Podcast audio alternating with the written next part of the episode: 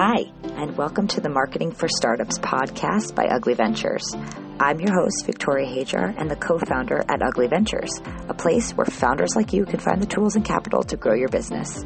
Today, we're talking about how to strategically plan your marketing for the year for maximum ROI. Let's dive in.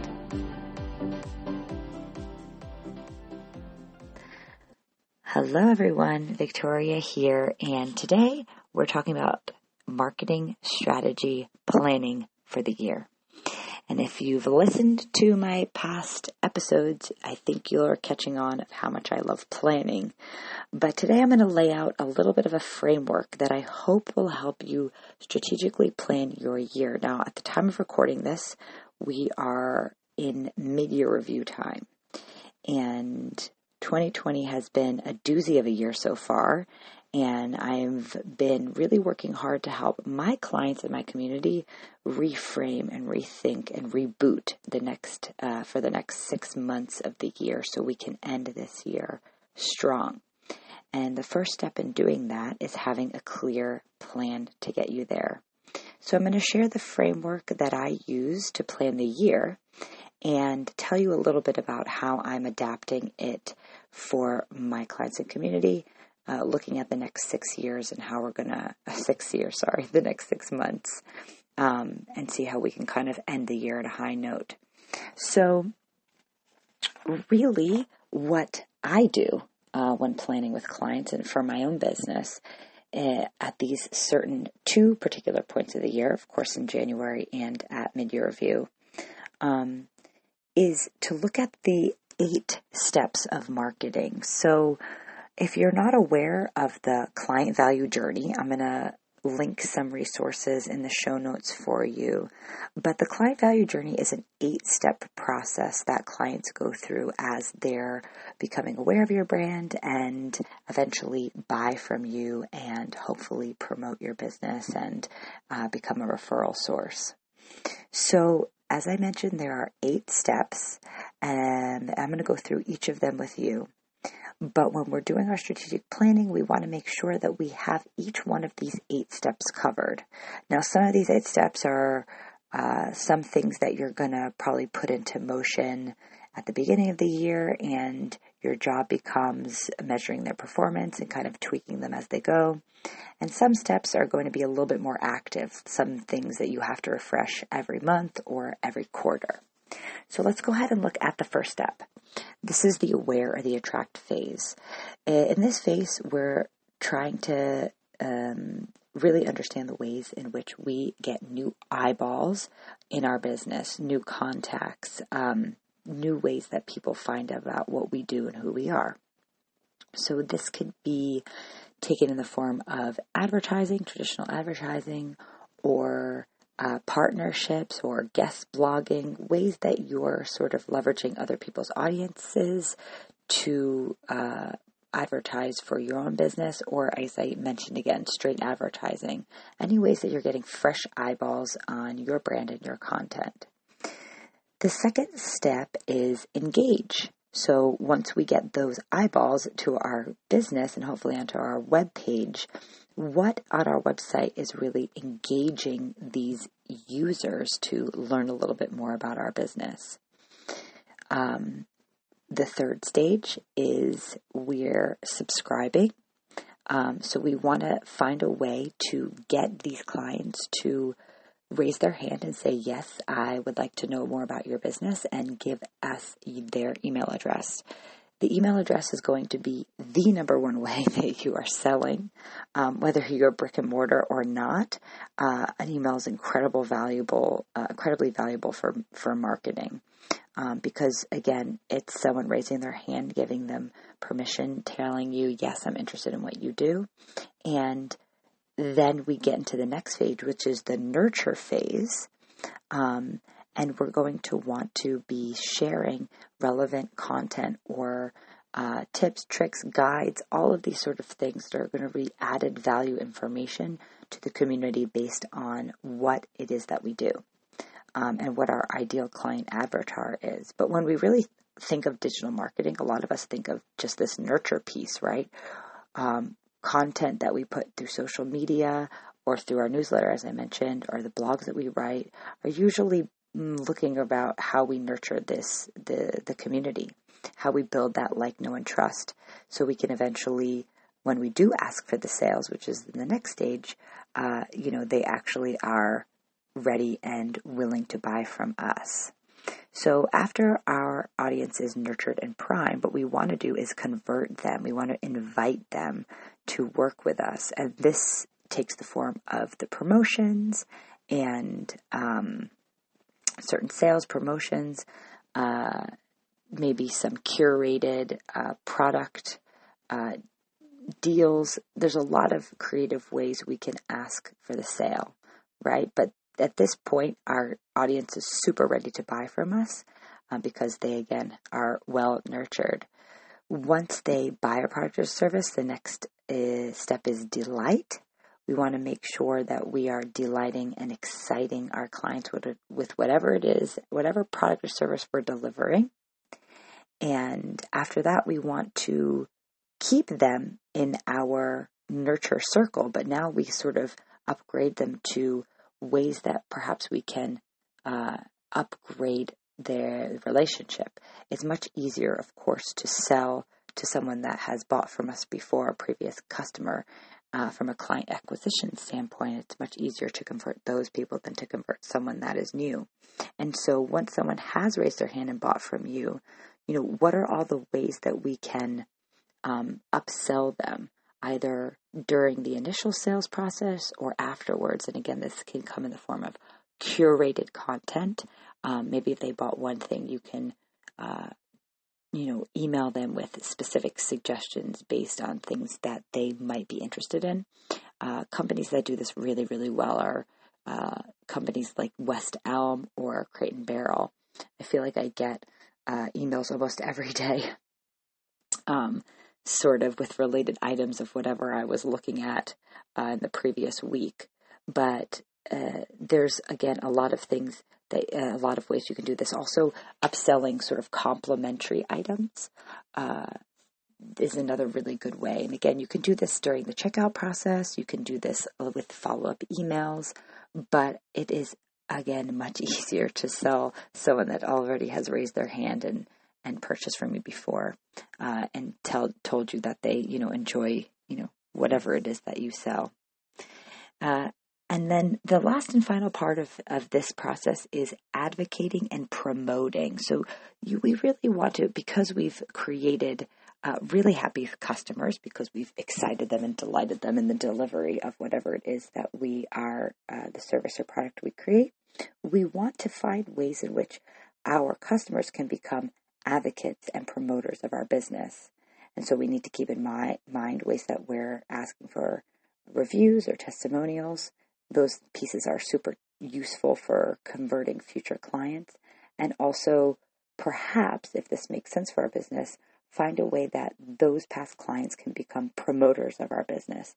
And so, an example of this could be having past clients get um, percentage off or some sort of special promotion for inviting friends uh, to join or to buy something. Uh, these kind of cash back promotions are ways that you can really help spread the word through past clients.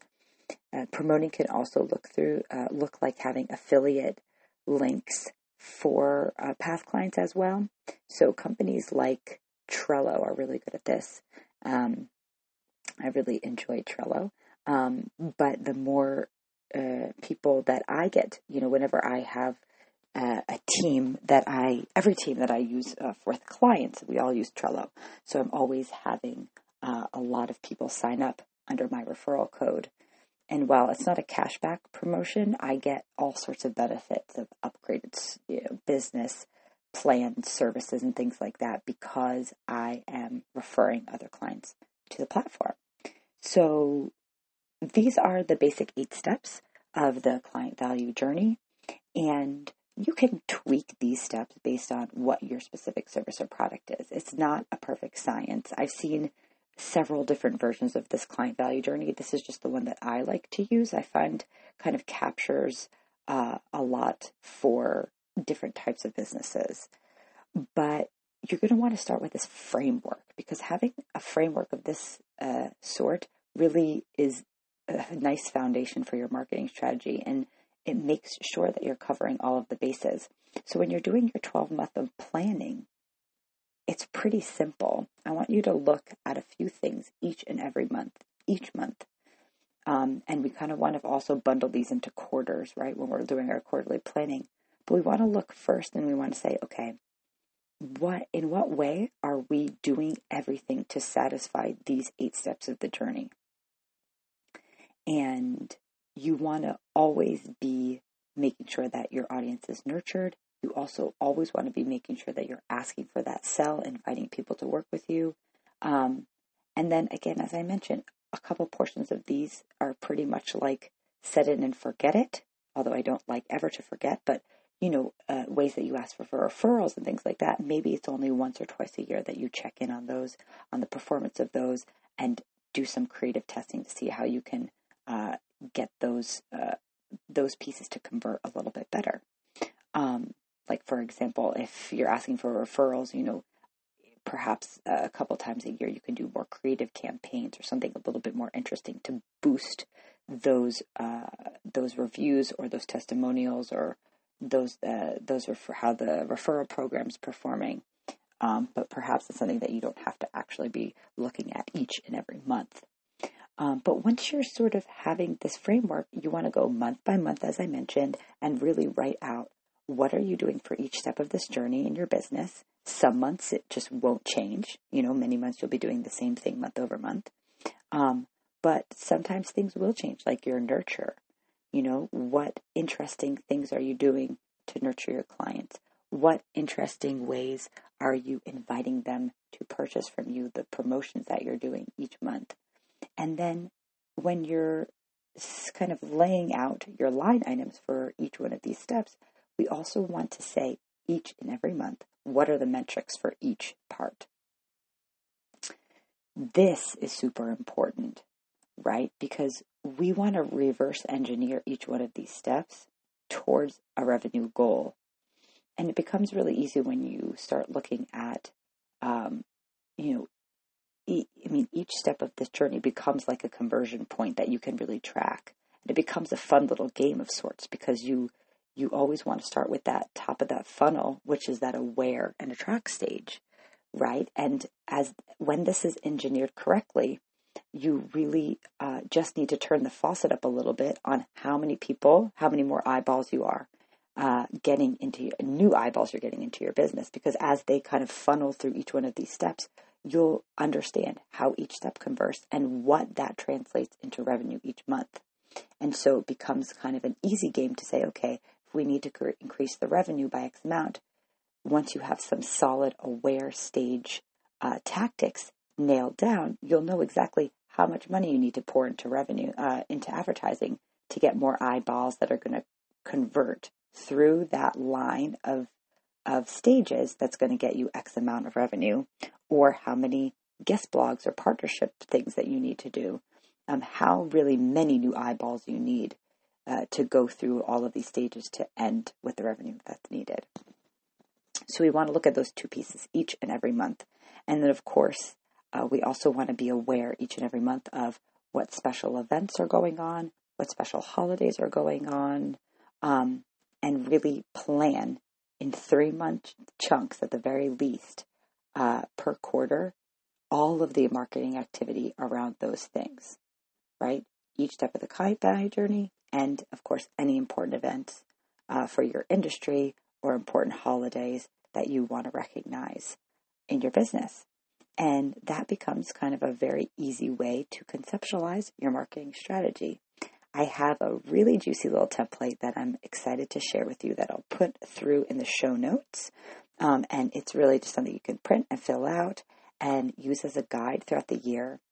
Now, for this year in particular, um, even if you've done something similar to this in the beginning of the year, we are all facing new challenges after the last three, four months. And what we really want to do is get creative and I really think that having all of this information down in a template, organized out, gives us the headspace to start looking at creative solutions. And the creative solutions is what I often talk about is this experimenting and this testing. Give yourself the space and the freedom to try new things out um, with a real deep understanding of where your clients are emotionally, um, financially. Uh, it goes back to that demographic, psychographic of your core client avatar.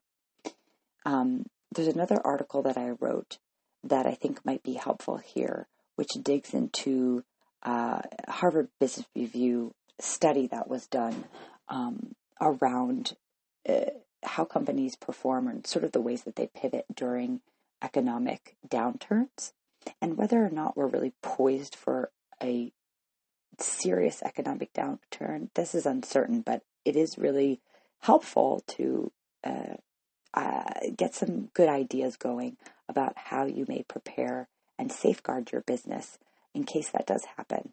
But whether or not the downturn's coming or not, there's no denying that there has been a shift in the buying behavior for a lot of us. And it just takes that mental clarity and that, that space to sit and sort of analyze ways that we can serve our customers and clients in the emotional state that they are in right now. Um, because there are always, you know, regardless of the economy, there's always clients looking to buy and ready to buy.